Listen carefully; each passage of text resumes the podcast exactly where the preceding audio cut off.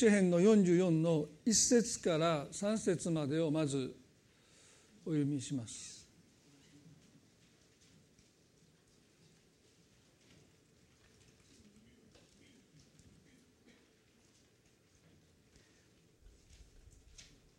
神を私たちはこの耳で先祖たちが語ってくれたことを聞きましたあなたが昔彼らの時代になさった見業をあなたは見てをもって国々を追い出し追い払いそこに彼らを植え国民に災いを与えそこに彼らを送り込まれました。彼らは自分の剣によって血を得たのでは得たのでもなく自分の腕が彼らを救ったのでもありません。ただあなたの右の手あなたの腕あなたの御顔の光がそうしたのです。あなたが彼らを愛されたからです。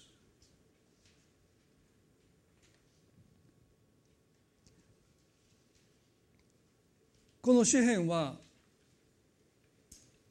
コラの子たちとありますようにダビデが記した詩篇ではありませんね。このレビ人の神殿で神に仕えるレビ人のコラの子たちの一人がこの詩篇を記している。そして今この1節から3節までこの詩篇の著者はかつて自分たちの先祖に神様が成してくださった救いの御業を語っています。神は私たちはこの耳で先祖たちが語ってくれたことを聞きました。まあ当時ものを書いて残していくというその神そのものがありませんのでまあ川とかですねでも限られてますからほとんどが言葉によってこの神の救いの物語が親から子にまた子からまたその子にですね語り継がれていく。そしてそこで語られた神の救いの物語とは彼がここで言うようにですねエジプトの地で奴隷であった弱い自分たちの先祖が到底勝ち目のない戦いに勝利して今自分たちが住んでるこの地に定住したのはまことにそれは神様の御業でした。自分たちの手で先祖たちは奴隷のくびきを断ち切って荒野を旅をしてこの地を勝ち取ったんじゃない。どこまでも神様の右の手が、まあ、すなわち、ね、神様の力強い見手が奴隷のくびきを断ち切りあの過酷な荒野を旅をさせてこの地を与えてくださったんだ。それは神が彼らをそして私たちを愛してくださっているからだとこの3節で語ります。そして彼の言ってることは真実ですよね。彼の言う通りです。イスラエルの先祖たちは自分の力で奴隷のくびきを断ち切ったわけじゃない。鉄の鎖とも称されるそんなものを断ち切れるわけがない。神様がそれを断ち切ってくださって解放してくださって荒野の40年間守ってくださって約束の地に入っていった。んですね。これは私たちの救いの縮図でもありますよね。私たちも罪の縄目というかそのくびきから自分で自分を解放したわけじゃない。ですね。イエス様を信じて救われた時に神様は私たちを解放してくださった。そういうものを私たちも経験しています。今ある私たちのこの信仰に生かされているのはですね一人に神様の宮座と言っても言い過ぎじゃないですよね。そして神様私たちを愛してくださっているということを私たちも信じています。でも皆さん8節からこの支援の著者の言葉が急に変わります。怒りに満ちた言葉を彼は神に向かって語ります。1節から3節まであれほど神を称えていながら8節以降彼は神に対して苦々しい思いをいやそれどころかもう激しい怒りをぶつけます。皆さん詩篇を私たちが学ぶことの一つの益は私たちだって生の感情を神に包み隠さずぶつけていいということです8節で彼はね私たちはいつも神によって誇りました。またあなたの皆を常しえに褒めたたえます。でも9節でそれなのにと彼が言うんです。ここから彼の怒りが噴出します。それなのに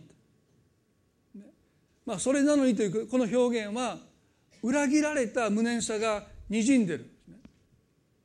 私たちはいつも神によって誇りました。またあなたの皆を常しえに褒めたたえてきました。それなのにあなたは私たちを拒み癒しめました。あなたはもはや私たちの軍勢と共に出陣なさいません。あなたは私たちを敵から退かせ私たちを憎む者ら私たちを憎む者らは思うままにかすめ奪いました。あなたは私たちを食用の羊のように国々の中に私たちを散らされました。あなたはご自分の民を安値で売りその代価で何の得もなさいませんでした。あなたは私たちを隣人のそしりとし周りの者のあざけりとし笑い草とされました。あなたは私たちを国々の中で物笑いの種とし民の中で笑い者とされるのです。一節から三節までの彼の言葉が嘘のようにそれなのにと神に裏切られたというこの思いから彼の中にあった怒りが神に向かってもうぶちまけられます。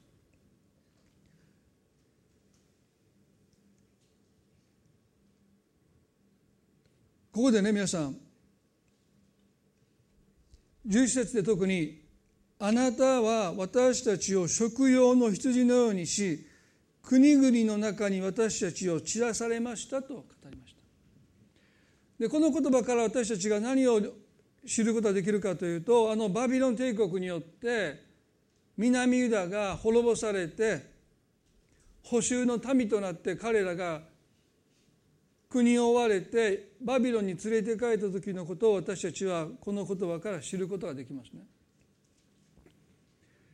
一節から三節まで彼が先祖たちから聞いてきた神の救いの物語はかつて出会った先祖が奴隷から解放されて自由となっていく自由の身になっていくというこれが救いの物語であるはずなのに今や自分たちは自由の身であったはずなのに今やバビロンの奴隷になって補修の民として連れて行かれている。なんという矛盾でしょうか。聞いてきた神の救いの物語と自分たちの身に起こったことはあまりにもかけ離れている。キリスト者が神につまずくのはこの格差この段差ですね。こうあるべきだそう聞いてきたその救いの物語と今自分が経験している現実との間にあまりにも段差があるのでその段差に私たちはつまずいてしまう。この支援の著者は神につまずいた。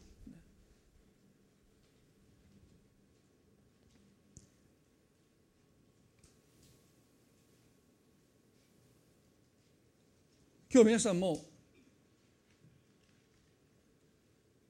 今まで自分が聞いてきた神の救いの物語と今ご自身が経験なさっている現実との間に段差があるならば神につまずきそうになることは想像に難くないですね。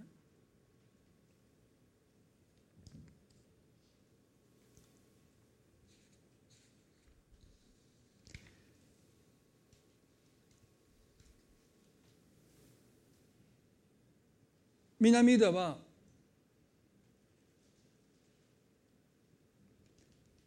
3度の補修によって3度目の補修で滅んでいくわけですね。でこの時期に活躍したというか使わされたのが預言者エレミアです。エレミアの4の1819をですねちょっと読んでみたいと思いますけども大切なことは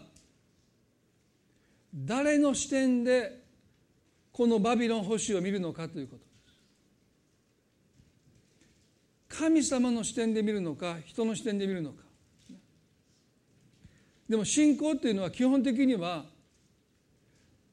神様の視点で物事を見るその視点を与えてくれるのが信仰ですね。ですから信仰がないと私たちは今自分が直面している現実を通してしか神という方を見ることはできない。そうすると神は歪んで見えます、ね、多くの方に神が愛ですよということを伝えるとほとんどの人が言うことはねなぜ神が愛ならばこんな悲惨なことが世界中で起こるんです。おそらく10人中10人がおっしゃる。ですねですから信仰がないとそういう神を私たちが、想像してしまうのは仕方ないです。テレビの報道は悲惨な光景を放映しません。でももし私たちが目の当たりにその光景を見るならばその光景を通して神を知ろうとするならば私たちが持つ神のイメージは歪んでしまいます。こんなことを許される神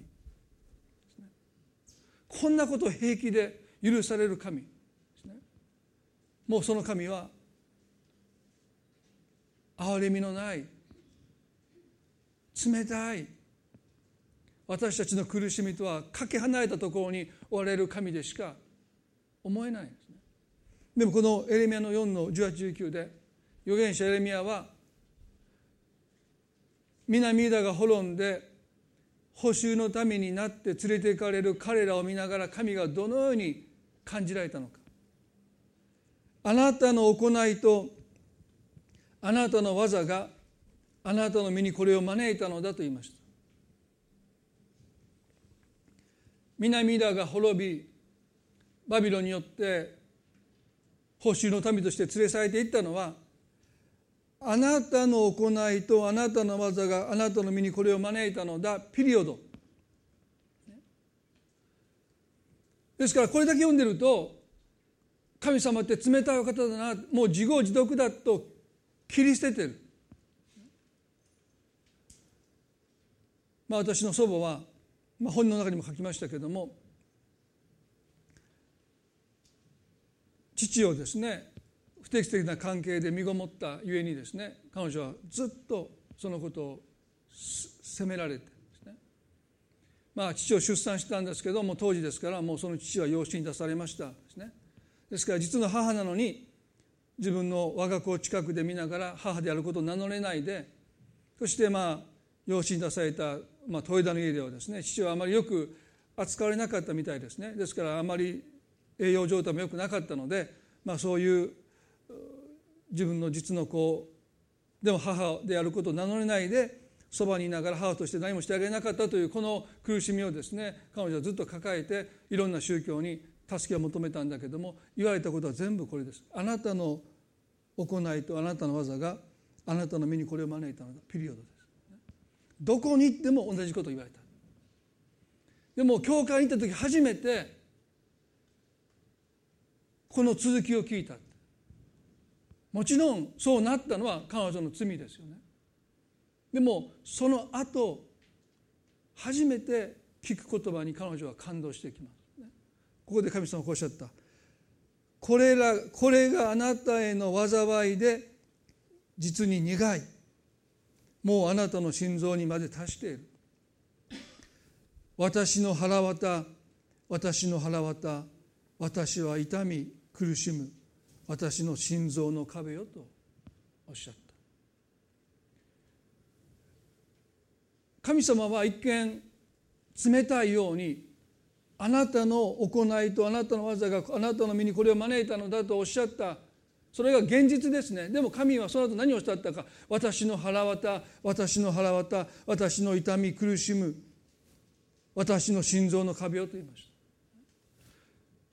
私の腹渡ね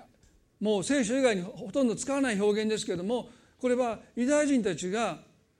最も深い悲しみをどこで経験するかというと腹渡です。心ではもう収めきれない悲しみはより深いところに陥っていってそして最も深い悲しみを彼らは自分の腹渡で経験する、まあ、日本語でもまあ、団長の思いとか言いますけどもね本当にもう腸がねじれて引き裂かれるような思いは、ね、心じゃないですね。もっと深いところで経験する。神様はこうおっしゃったんです。国が滅んで補修のためになってバビロンに連れて行かれるご自分の民を見た時に神はご自分の腹渡で悲しんでおられる。私の腹渡私の腹渡私は痛み苦しむ。ここで預言者エレミアが伝えようとした神のお姿とは苦しむ者と共に苦しんでかさる。いや苦しむ者以上に苦しみを抱え込んで腸がねじれるような思いをしながら連れ去られるご自分の民を悲しみもだえておられるまさにあのゲッセマネのあの悲しみのあまり死ぬほどだとおっしゃったあのキリストのお姿にも重なるお姿がここにあるんですね。皆さん私たちの神はあなたが苦しむ時に平気な神じゃありません。私の腹渡私の腹渡ともうねじ体をねじ曲げながらその苦しみを最も深いところで覚えていてくださってあなたと共に苦しんでいてくださる神様だということをねこのエレミアは私たちに伝えようとしている。エレミアの31の20でも同じ表現がなされている。エフライムはエレミアの31の20ですね。私の大事な子なのだろうか。それとも喜びの子なのだろうか。私は彼のことを語るたびにいつも必ず彼のことを思い出す。それへ私の腹渡は彼のために罠なき。私は彼を憐れまずにはいられない。主の見つけ。このエフライムというのはもうすでにアッシリアによって滅ぼされた北イスラエルの部族の一つですね。エフライム。私あなたのことを思う思うたびごとに私の腹渡は罠なくって。片時もあなたのことが忘れられないって。北イスラエルもアッシリアって滅ぼされて民は離散しました。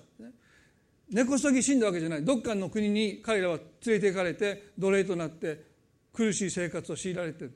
そのこと神はいつもいつも忘れることなく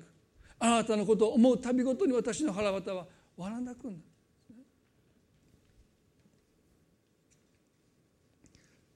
でもこの詩篇の41の11節で詩篇の著者は全くそのような神を想像もしないでこう言います。あなたは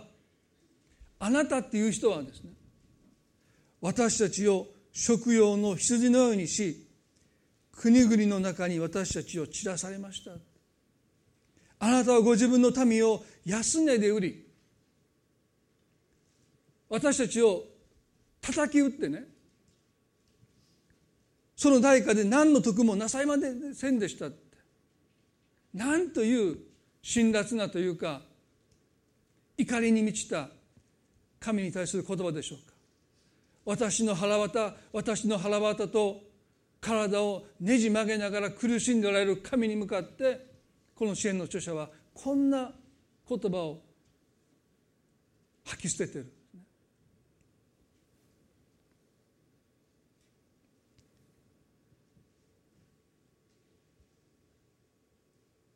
あの法と息子のことをねこの箇所を読みながらもう一度読み直してその父の心を子は知らないということを本当だなと思わされますね。ルカの15章の中に記されている法と息子の中で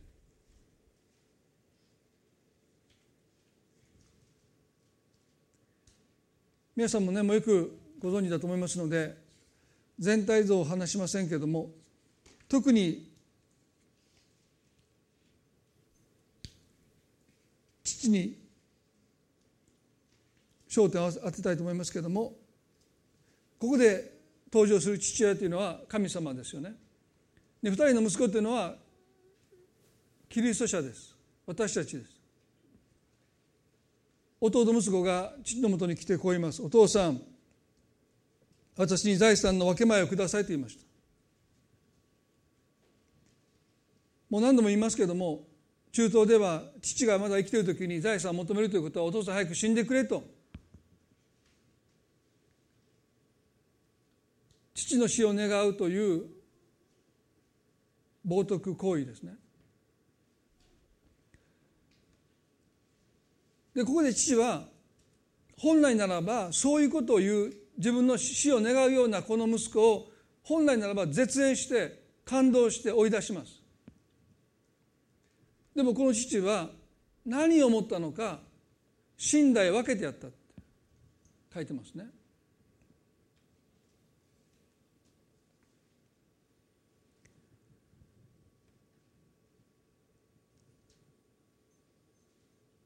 このことについて後に触れますけどもそもそもなぜこの弟息子は父の死を願ったのか。彼はその手に入れた財産おそらく土地をですね現金化して莫大な現金を持って遠い国に行って今でいう風俗でお金を全部使います。ですから彼はただ遊ぶ金欲しさに父の死を願ったかのようでありますけどもでもそうじゃない。なぜ彼が父の死を願ったのか。それは当時弟が抱えた一つの宿命といいますか。長男に対してあまりにも偏った父の信頼期待が寄せられて長男でない弟たちはもはや自分たちは父の眼中にないというですね。父は自分のことを見てくれない。いつも長男兄ばかりを見てるというこの拒絶感に苦しんだ。それが聖書の中にたくさん出てくるんですね。ですから私のあの書いた本もそういう中で父から愛されないで受け入れてもらわなくて傷ついてるそういう人物たちの生涯を書い書いたわけですけどまさに弟で生まれたということはねある種の拒絶感を背負うことを運命づけられている。で彼は父から自分が愛されてないという拒絶感に苦しみます。でも私たちがこの建前書を読む限りですね父は兄も弟も分け隔てなく愛してる。でも弟はそう思わない。ここに私たちが神につまずく一つの誤解があります。神の心を知らない。この弟息子は父の心を全く知りませんでした。父がどれほど彼が出ていった後嘆き悲しむのかどれだけ彼が老いていくのか父がどれだけしがれていくのか全くそんなことを彼は予想だにしない。自分なんていなくったって平気だと思ってる。なぜ彼が父の死を願ったのかそれは本当は愛してほしかったけど愛してもらえないというこの拒絶感から耐えきれなくなって彼は自分を受け入れてくれないと思える。いや自分を拒絶する父を殺す以外に彼はこの苦しみから逃れることができないと思い詰めていったからですね。まあ、彼は実際に父に手をかけることはしませんでしたけどもでもこれが行き過ぎると交際を申し込んだ人が自分を受け入れてくれなかったらその人を傷つけたりその人をひどい場合は殺したりする人がいますね。あの今ニュースになっている女子大生のアイドルの人をですねもうめった好きにしたという男性が逮捕されましたけれども結婚したかったってなんで結婚したかった人をめった好きにするんですか、ね、それ結婚したかったけどその人が結婚してくれないのでこの拒絶感に耐えきれなくなってその相手を破壊するその相手を殺すことでそれから逃れようとするもう歪んだ思いですけどでも拒絶感に苦しみ続けていくとこの弟息子はそこに思い至っていくんですね。で彼はもちろん父を手をかけませんでしたけれどもお父さん早く死んでくれとその財産を求めたことによって彼は自分の心の中で父を殺します。そしてできるだけ遠くに行った。それも父から離れれば離れるほどこの拒絶感から自分は逃れていけると考えて彼は遠くに出かけていった。そして父の血と汗の結晶であるこの財産を風俗で使い切ったというこの彼の使い道は父に対する仕返しですね。自分を愛し受け入れてくれなかった父に対する彼の復讐が父が額に汗して築き上げたこの財産を最もふさわしくない方法で使い切ることがこの弟息子の父に対する復讐です。皆さんねなんて愚かなことでしょうか。なんという勘違いが彼の人生を狂わせている狂わしているでしょう皆さん神様に対するあなたの間違った考えほどあなたの人生を狂わせるものはないんですね。この弟息子の人生を狂わせたのは父に対する誤解です。父が自分のことをどれほど愛し受け入れてくださっているのか。そのことを誤解したゆえに彼はその愛してやまない父の命に等しいこの財産を風俗で使い切るという後悔しても後悔しきれないことを彼はしていくんですね。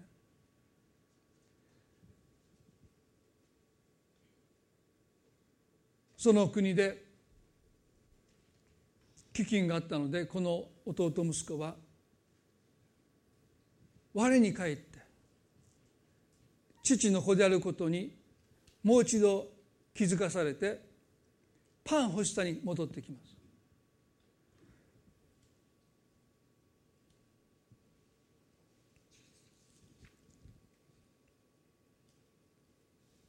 ルカの15章の20ですね。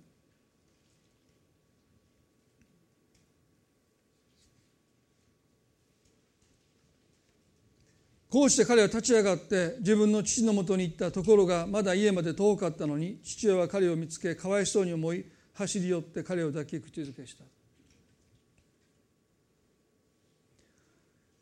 あの支援の44の1314の中でこの著者は神に向かってこう言います。あなたは私たちを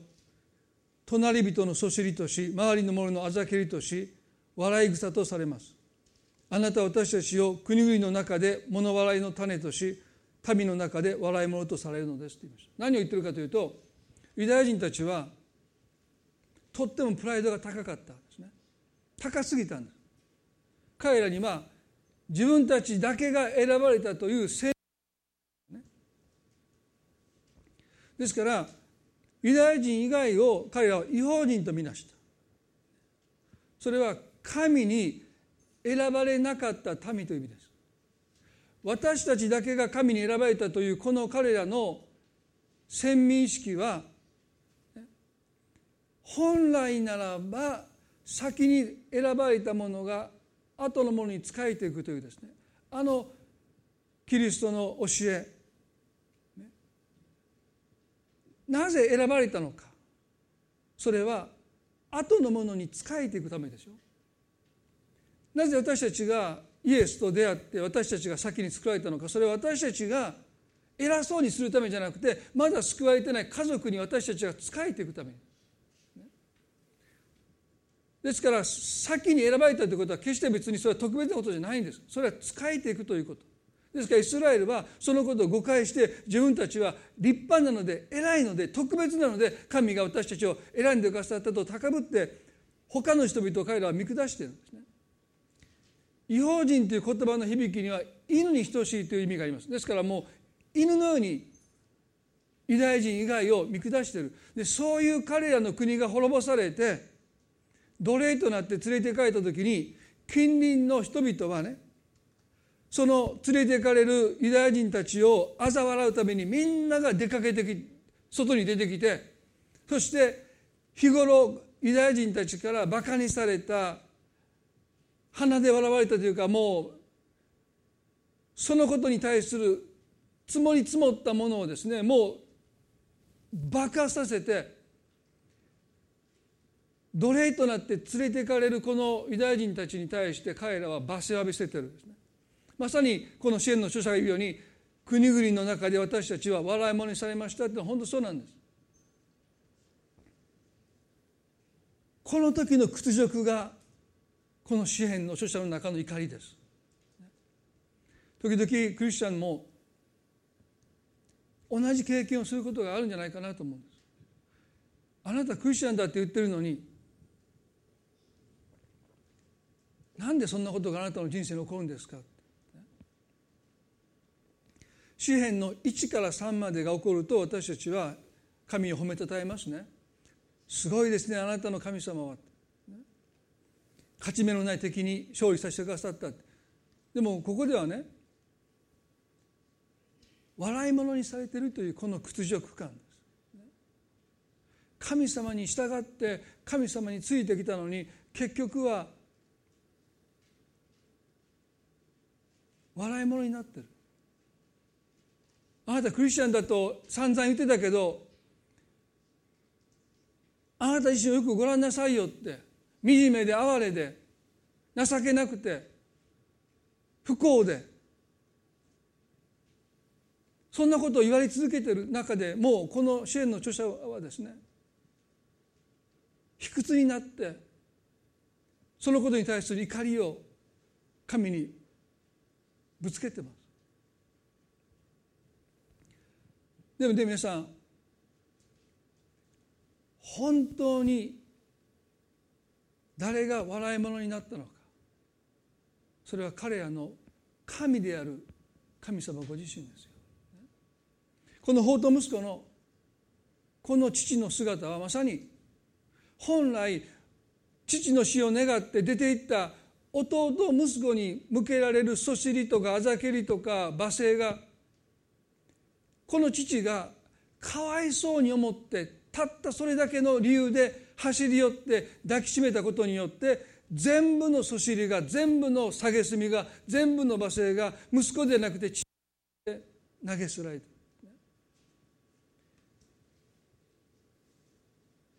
この父が笑い物になった瞬間です。それは彼が本来ならば家にとどまって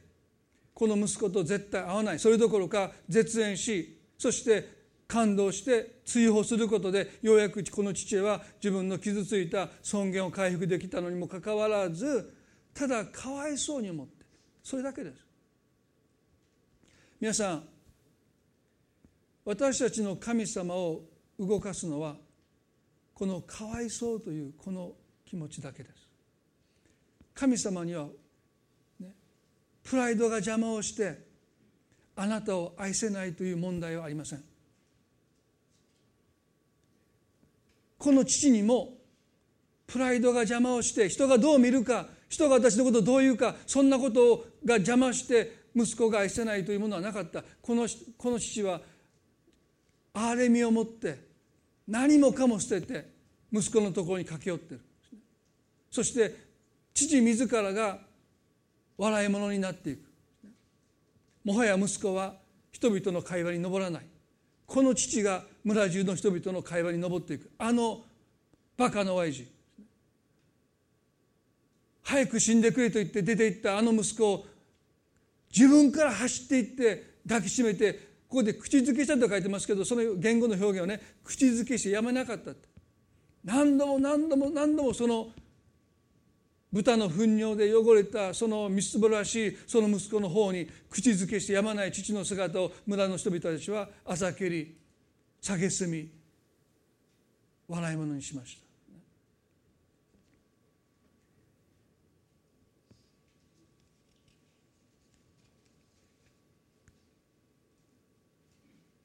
支援の44の最後にこの22節に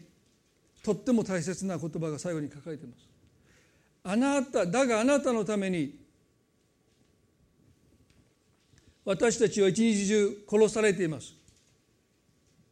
私たちはほふられる筋とみなされていますと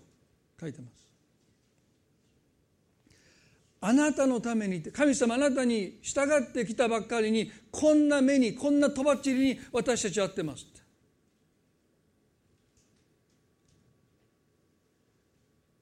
神様あなたを信頼してあなたを誇ってあなたを褒めたたえてあなたについてきたのに見てください。私たちがあなたを信頼した。ゆえに受けたとばっちりを、私たちは一日中殺されています。私たちはほふられる羊とみなされていますとすごく独特な表現ですよね。ほふられる羊とみなされています。ちょっと私たち想像がつかないかもわかんない。羊っていうのはまあこれ全ての羊に当てはまらないと思いますけれども屠殺所に連れて行かれる前に殺されることをどこかで覚悟しておとなしくなっちゃう。もうジタバタしない。もう死を覚悟して受け入れたかのようにじっとしてる。私たちは実に抵抗することすらできずにただ殺されるのを待つばかりのようなあの羊の上だとこのチェーンの著者は神に訴えてる。なすすべもなくただ殺されるのをただじっと待ってるあのほふられる羊の上だと自分たちの身をここで訴えてるんですね。でも皆さんこの詩篇の44の22は新約聖書のローマの8章の36節でイエス・キリストの十字架の姿を表す言葉として引用されている。なんと不思議なんでしょうか。イエス・キリストは神の子羊として十字架で殺されたと新約では書いてます。この支援の44の22は自分たちの身を訴えてるんですよ。私たちはあなたに従ったばっかりにとばっちりを受けてもはやなすすべもなくただ殺されるのを私たちはただ静かに待っている。あのほふられる羊の上だと訴えてるにもかかわらずなぜその姿がキリストの十字架の姿に置き換わっていくのか。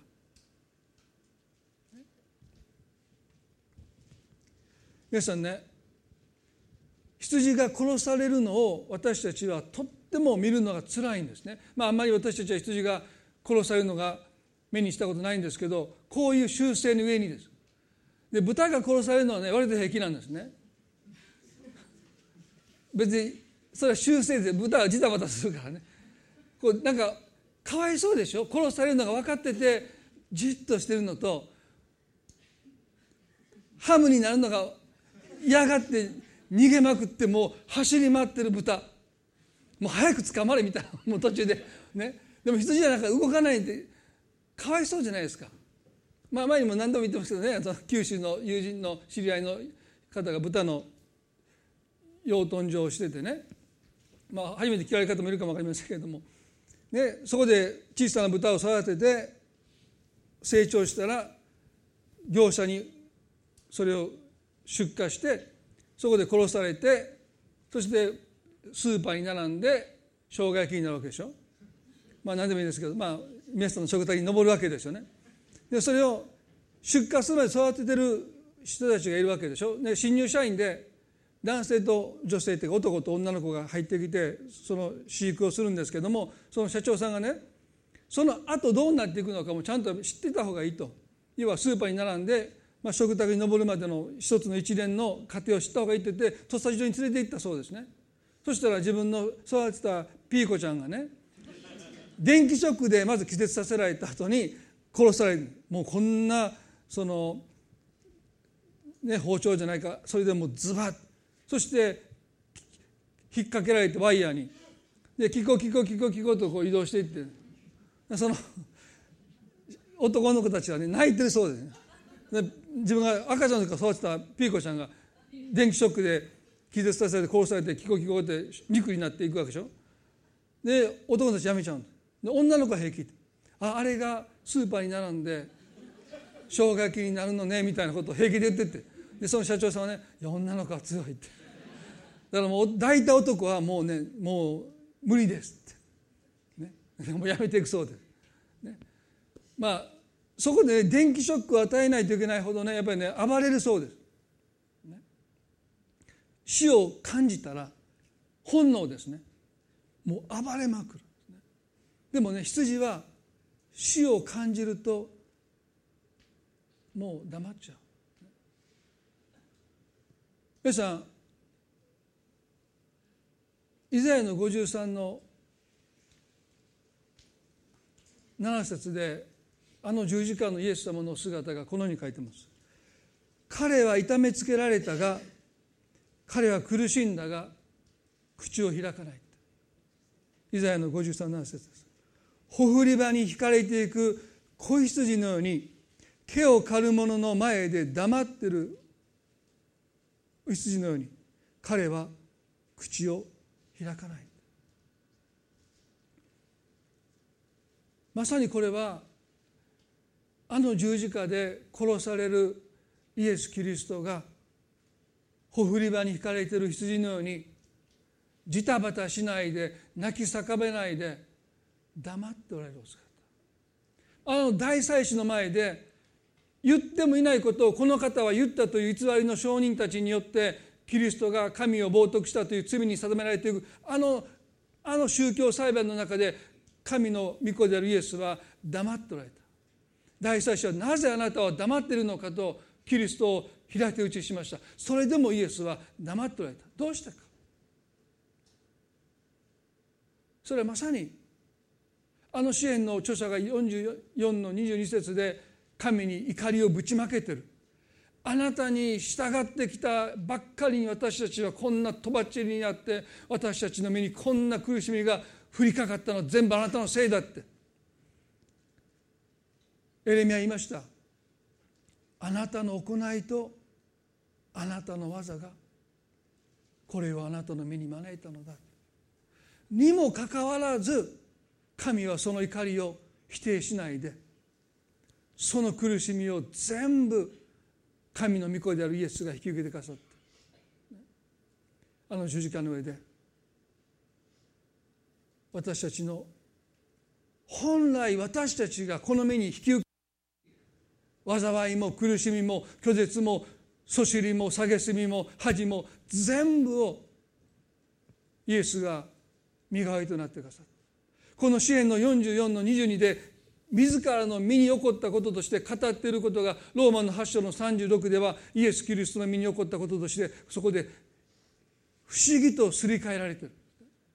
それはまさに十字架のあの死というものが私たちの身代わりの死であったということです。あなたが受けるべきありとあらゆる理不尽な苦しみを含めて災いや苦しみを全部何の罪もない神の御子イエスがほふり場に惹かれていく子羊のようにじっと黙ってありとあらゆる偽りの訴えを否定することなく黙っておられたゆえにこの方は神を冒涜したという罪に定められて十字架の上で殺されます。でもそれは私たちの身代わりのためであったと聖書は書いてある。皆さんこの詩篇の44を通してね今朝私たちが覚えたいことは私の腹渡私の腹渡と言ってあなたと共に苦しむ神がおられるんだということをまず皆さんどうぞ知っていただきたい。どうぞあなたの目が開かれて神は決してあなたの苦しみから遠くにいるんじゃない。いやあなたの苦しみの中にいてあなた以上に抱え込んで背負ってその腸がねじれるような思いをしながら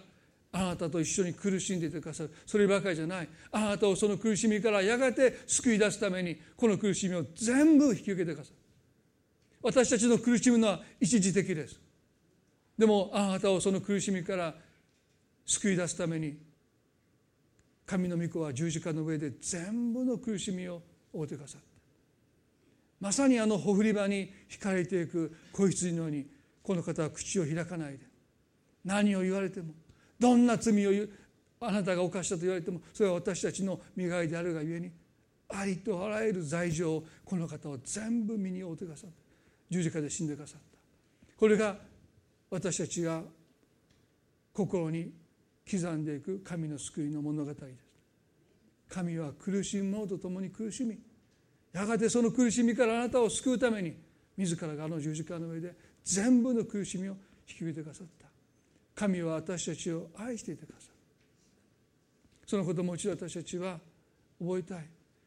私たちだってこの詩篇の44の著者のようにね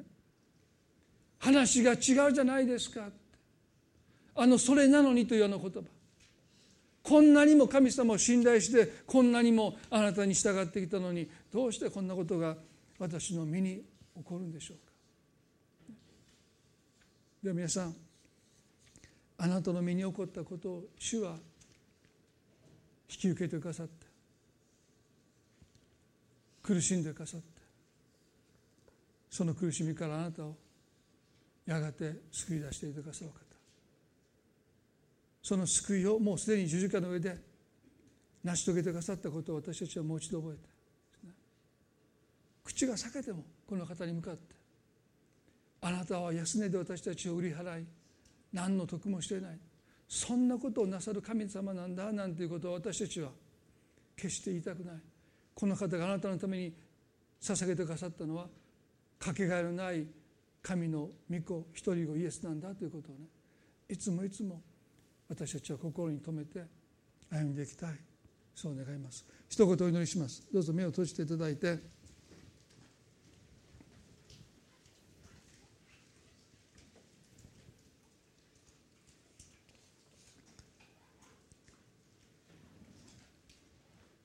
今朝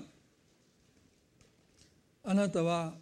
神につまずきそうな思いになって礼拝に来ておられるかもしれません。それなのにというこの矛盾をどこかで覚えながらどうしてなぜですか？裏切られたと感じて今この場所におられる方がおられるかもしれません。でもあなたのその苦しみを神の御子は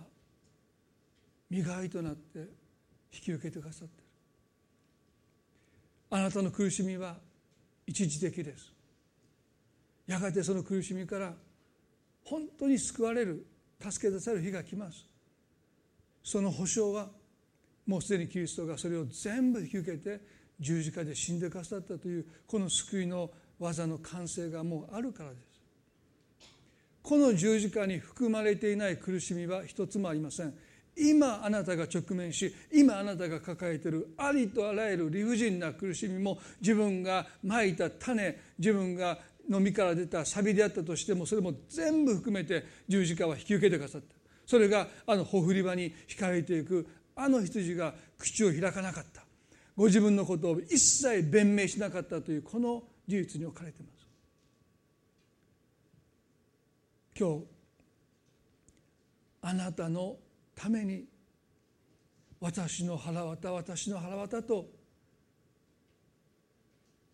腸がちぎれるような思いをしながらあなたと共に苦しんでいてくださる神様のお姿にどうか私たちの目が開かれてあのゲッセマネの園の悲しみのあまり死ぬほどだともだえ悲しんでるキリストのお姿。あなたのためにそう祈っていてくださるこの方のお姿があなたの前にはっきりと示されますように。そしてこの方は十字架に向かってきます。究極の苦しみ究極の拒絶を身に受けてあなたをその苦しみから完全に解放するために救いを完成させるためにこの方は十字架に向かっていってくださった。神はあなたを見捨てることなく必ず救ってくださる方。そのことを今日もう一度覚えてなおも私は主をたたえますとこの詩篇の44に私たちはその一節を加えていきたい。なおも私はあなたを褒めたたえます。あなたが私のために十字架の上で救いを完成してくださったゆえに。恵み深い天の地の神様私たちの信仰生活にはどうしても理解できない。神が愛だと思えない。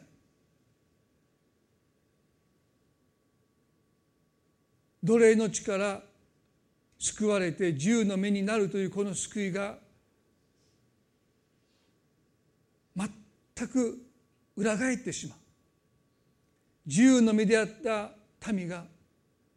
バビロン帝国によって奴隷になされていくこの中で預言者エレミアは神の心を語りました。私の腹渡。私の腹渡。私はあなたを憐れめずにおられようか。あの宝刀息子の父はかわいそうに思って走り寄ってきました。今日私たちは心の目が開かれて私たちを憐れまずにおれようかと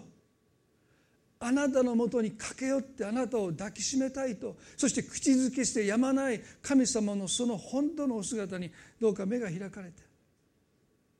あなたに向かって一歩近づくことができますように。心を開くことができますように。主よどうぞ弱い私たちを助けてください。私たちの現実によってあなたを見てしまいあなたにつまずいてしまう私たちをどうか助けてくださって。私の腹渡私の腹渡と私たちのことを憐れんでくださる神様のお姿にどうか私たち一人一人の目が開かれますように。ほふられる羊となって十字架にまで進んでいってくださったこのキリストの私たちに対する憐れみの深さ愛の深さにもう一度私たちが目が開かれますように。確かに今苦しくて辛くて悲しくて耐えきれないかもしれない。でも主よあなたはその苦しみを全部知っていてくださってそれを全部ご自分が背負ってくださって十字架にまで私たちではいけないその十字架にまであなたはすでに行ってくださって我が神我が神どうして私をお見捨てになるんですかという絶望を経験してくださった。主よ私たちがどれほど落ち込んでもその底にはあなたがいられます。私たちを支えてくださいます。私たちを引き上げてくださいます。だから私たちはこう言うんです。それでもなお私はあなたを褒めたたえます。神様どうか私たちの唇に神への賛美をお与えください。たとえ現実がどうであってももう2000年前に示されたこのキリストの愛の上に神の憐れみの上に今日私たちの唇にあなたへの賛美を与えてくださることを祈ります今日この礼拝を感謝しこの1週間悩みを覚えてくださって多くの気づきをあなたが私たちに与えてくださることを信じ愛する主イエスキリストの皆によってこの祈りを御前にお捧げいたします。それではどうぞ立ち上がって神様に賛美を捧げていきたいと思います。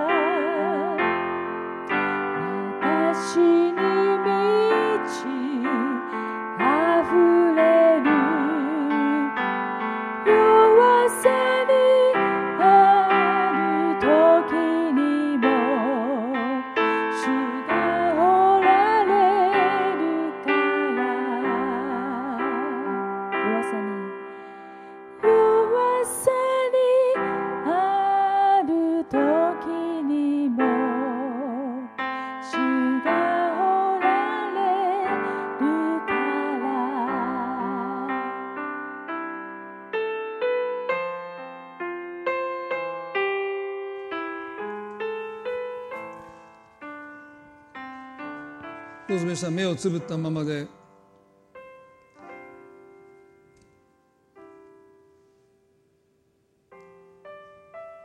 ペテロはこう言うんです。彼は私たちの背きの罪のために差し通され私たちの咎のために砕かれた。彼への懲らしめが私たちに平安をもたらし彼の打ち傷によって私たちは癒された。彼の打ち傷によって私たちは癒された。この打ち傷とはただ十字架の上における肉体の傷だけじゃない。愛した弟子たちたち群衆から見放された。そして究極は父なる神から捨てられるというこの拒絶の痛み。その痛みをキリストはご自分に刻んでくださった。それはこの傷によってあなたの拒絶の痛みを癒すためです。今日あなたの魂にこの痛みがあるでしょうか。イエスはその傷を癒すために十字架の上で「我が神我が神どうして私をお見捨てになるんですか?」その痛みをあなたに代わって負ってくださった。今日主はあなたの心にある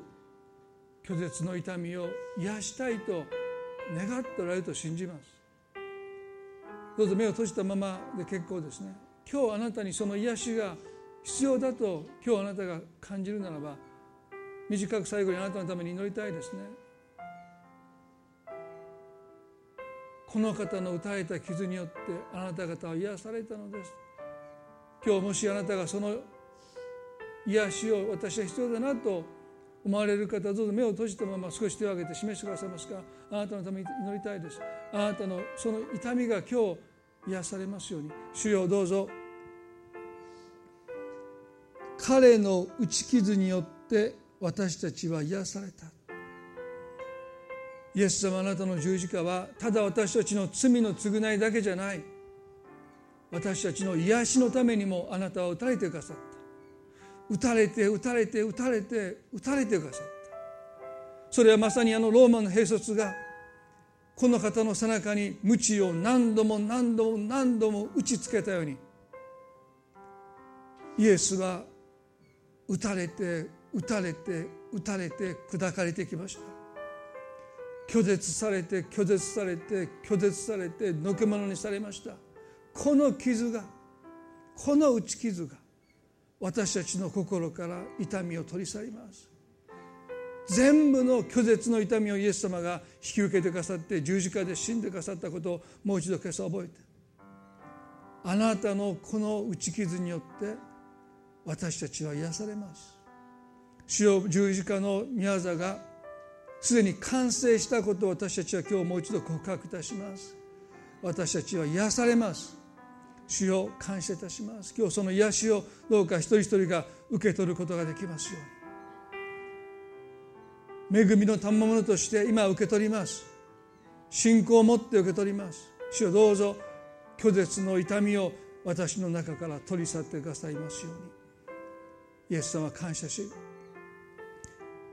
十字架の宮座を覚えこの祈りを見前にお捧げいたします。いやそれでは皆さんどうぞお互いに挨拶を持って礼拝を終わっていきたいと思います。